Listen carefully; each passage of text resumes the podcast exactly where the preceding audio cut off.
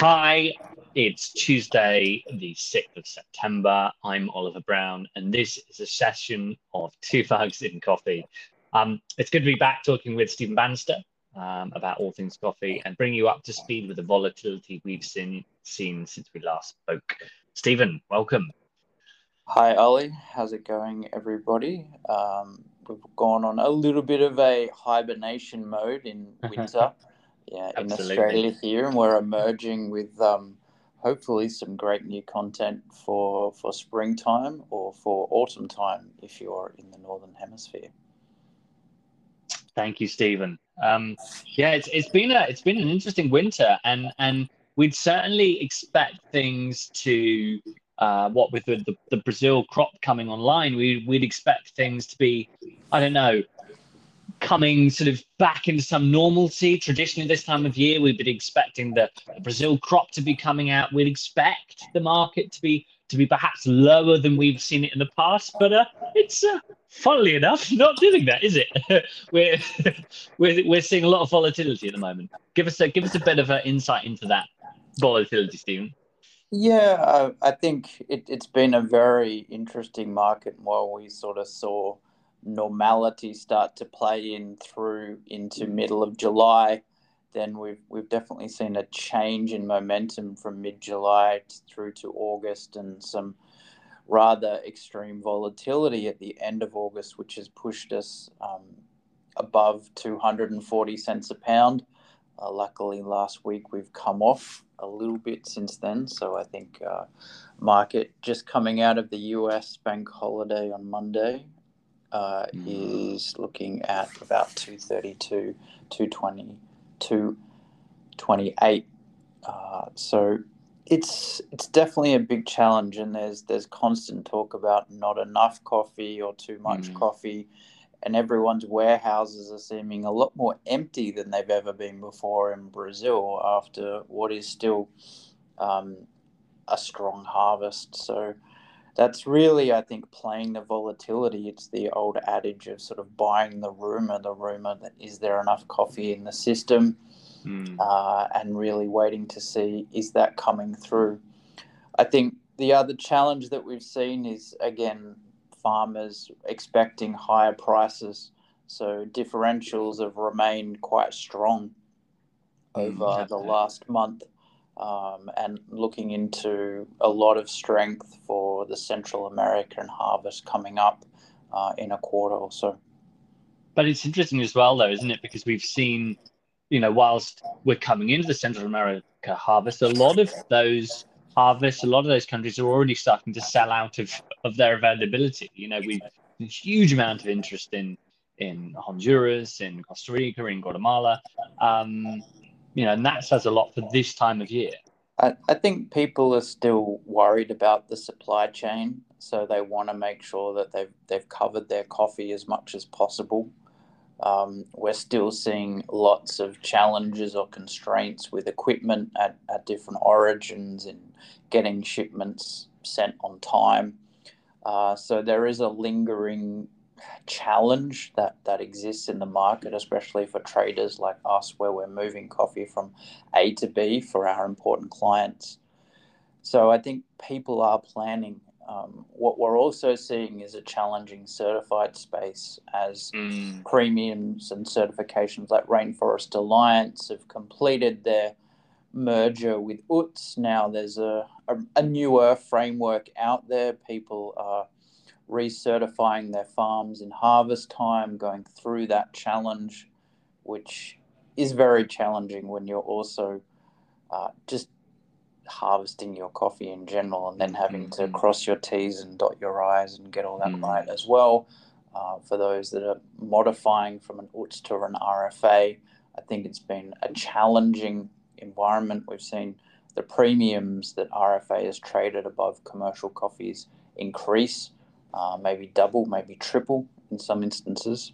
Yeah, wow. And and that's been, a, I think, a challenge, and it's hard for roasters also that are used to say, paying a standard premium above that and building that premium into their price, now having to potentially absorb a, a larger premium for the certified coffees that are in the market today. Mm. Yeah, yeah, that that's going to be interesting. And you know, also, I understand there's more challenges for the producers, or or, or more barriers of entry for the RFA, or the changes have made it harder for them to necessarily stick with that as a certification. Are, are we likely to see less producers um, going forward, or do we do we feel that uh, UTZ RFA are, are listening to those producers and are allowing them wiggle room yeah, to allow I, to keep the supply going? I think the telling point will be this harvest through Central America and how uh, Rainforest Alliance listens to people and how they continue to work with farms that are migrating through the um, certifications, i.e., from UTZ to RFA. I think we have seen a little bit of a reduction, though, maybe 25%. I've heard figures mm. as high as 50% in some countries, although I'd probably hope that that is not the case because that, that, that would yeah be quite scary for um, those core brands that use Rainforest Alliance certified products. Um, yeah. I, I think it's again a lot of it to do with communication and I think the biggest advice we can do is just make sure that you're asking the right people or you're contacting the certifiers or RFA itself to make sure that you're clear about what needs to be done. I think there is a bit of ambiguity in how things are communicated down to the farm level of all mm. the all the pieces. All the information's on the website. It's all there, but sometimes it's just hard to navigate to exactly where to go. Um, and in that case, I would always sort of yeah encourage people to ask the question. Mm. And again, as always, make sure you know everyone's full planning and thinking about you know that six months at least ahead, so so that they can you know get in early enough to make sure they've they've got supplies lined up. Yeah, there's definitely no prompt shipment market at the moment, mm. and even mm. if you you can find someone that offers prompt it's likely that there's no equipment or there's no booking space availability to mm-hmm. get in the next six weeks anyway. Mm-hmm. So I, I, would be definitely thinking that six month trench ahead, be thinking about when do I need my centrals to be landing for almost Q2 now. So that's beyond yeah. six months ahead. Yeah. Uh, and, and just thinking about that mix now because. Mm-hmm. As we continue to see the, the potential of the market to trickle off again, um, which it has through the last week's momentum. Uh, we've got a little bit of a way to fall before we hit some resistance levels. Mm-hmm. But I think, mm-hmm. again, if the market starts to trade down to 210 um, or below, we've only seen that sort of dipping there for, for short amounts of time between since March, really and I think that that's the strategic buy level for a lot of people. But we, you need to be prepared to, to hit it Absolutely. quite quickly, or or to have uh, working arrangements with with who you work with. Mm-hmm. Mm. Yeah, hundred percent. I think you know we we've seen it ourselves. If, if a you know when when we get those dips, if a decision's not made within within 12, 24 hours max, you know you miss the opportunity and it rockets back up um, yeah, that that's a you know critical one for sure. Um, so uh, yeah, yeah, interesting. Uh, give us give us a bit more insight into where we see um, you know the market going this week. You you talked about the resistance. You know there are lots of indicators that that would perhaps suggest.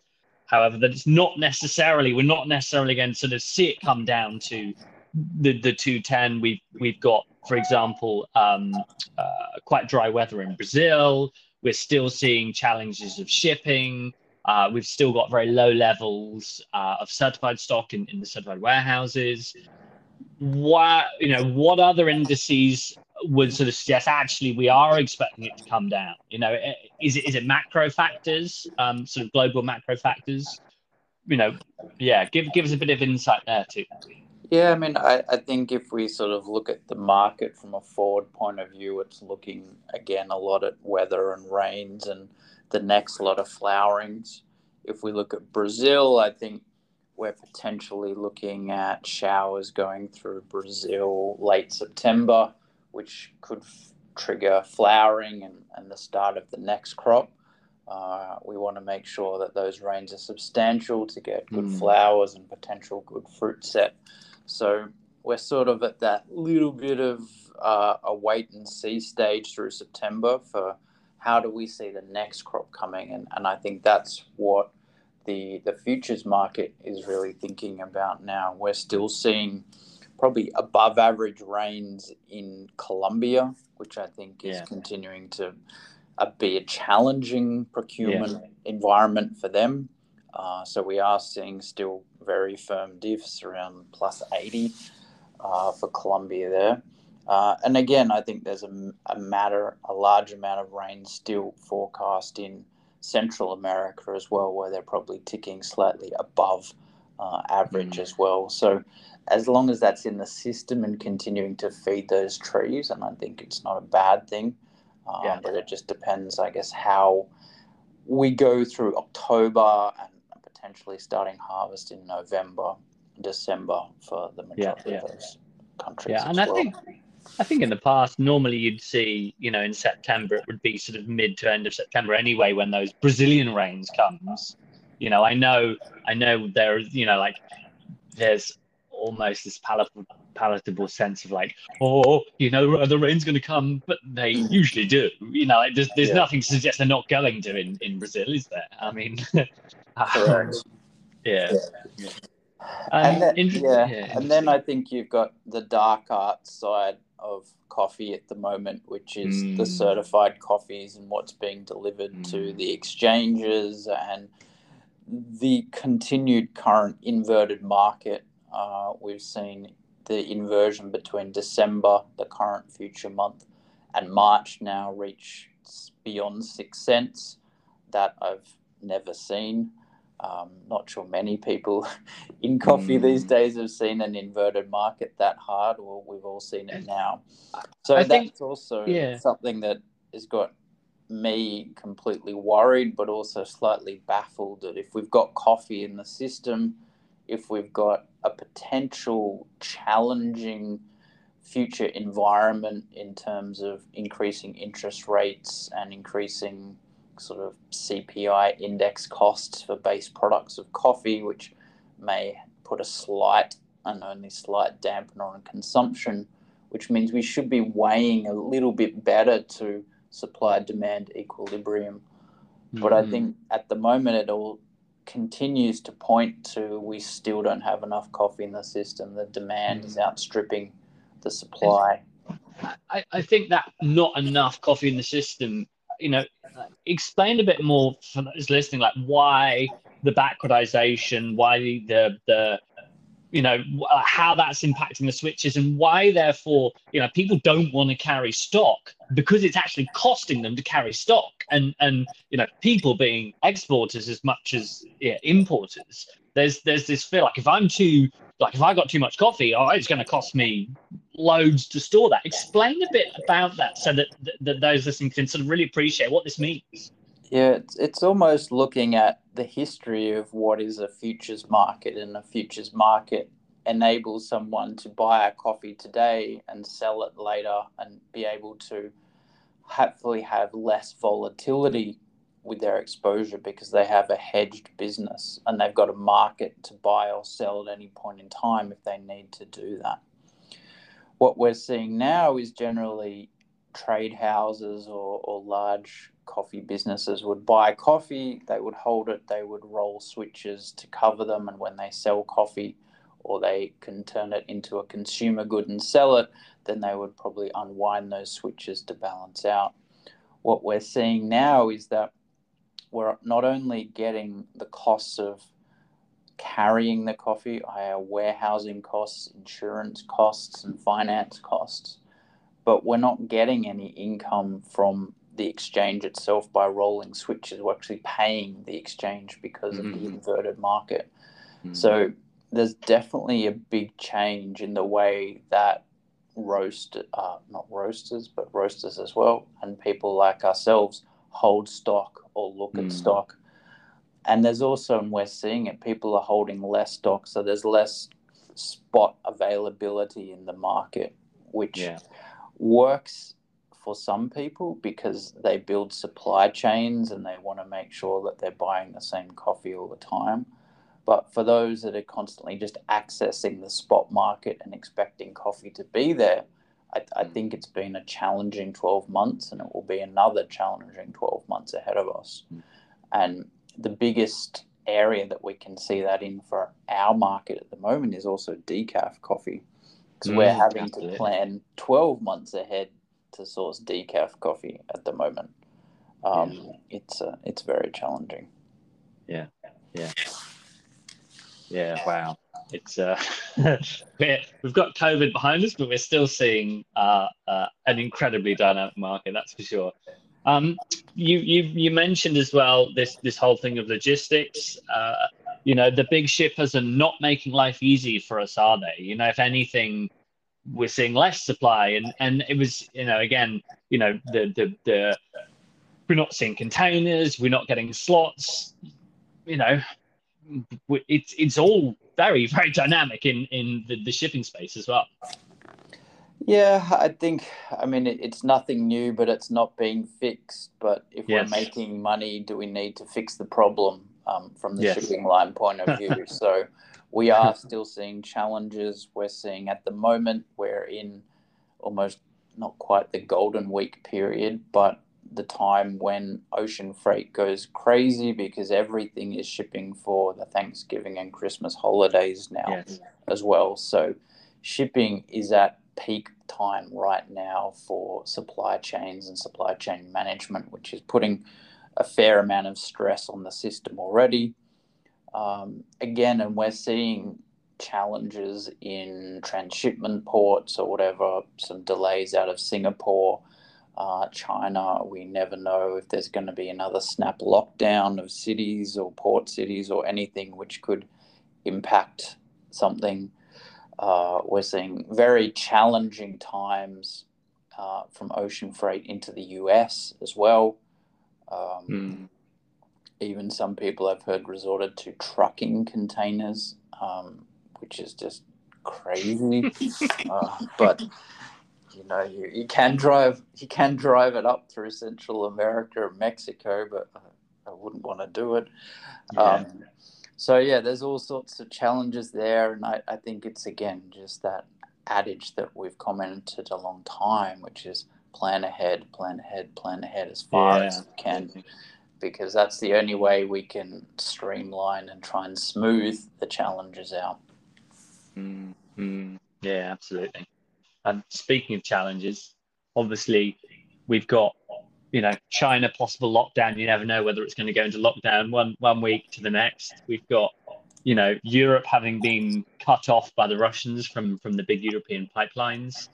Um, you know.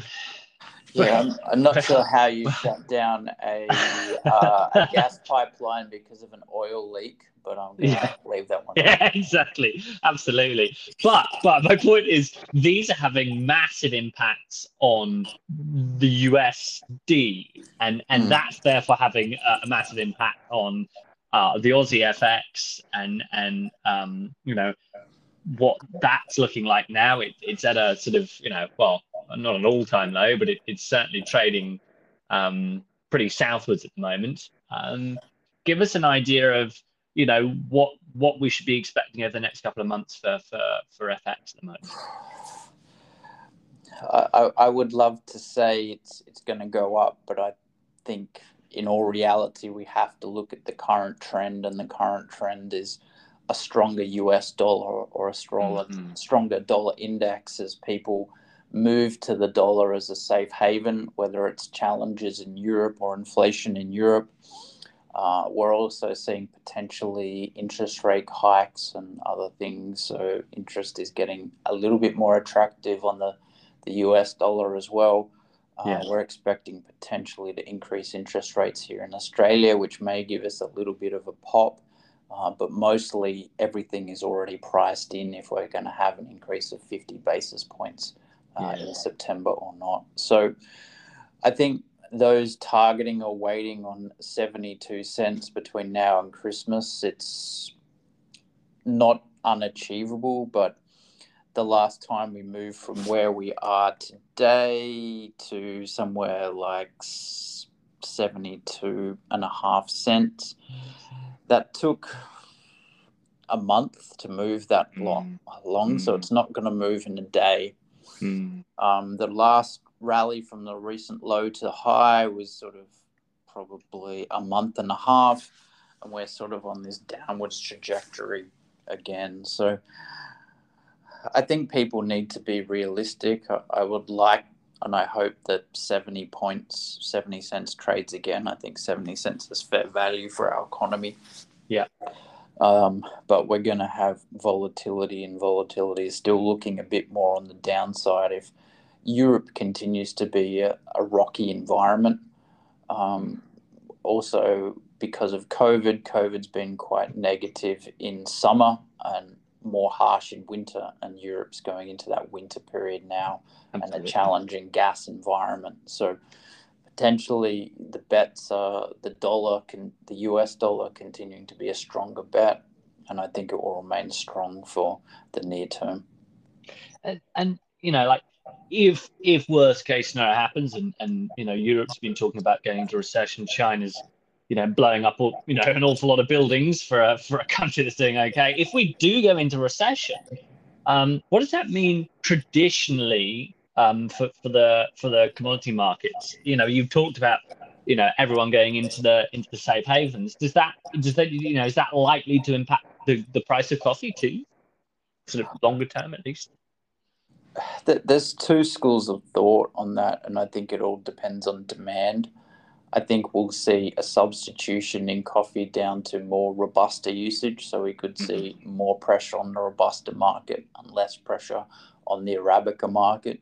That hasn't been the case for a long time, where robusta sort of followed where arabica goes, um, and the arbitrage between those continued to increase quite dramatically versus a couple of years ago.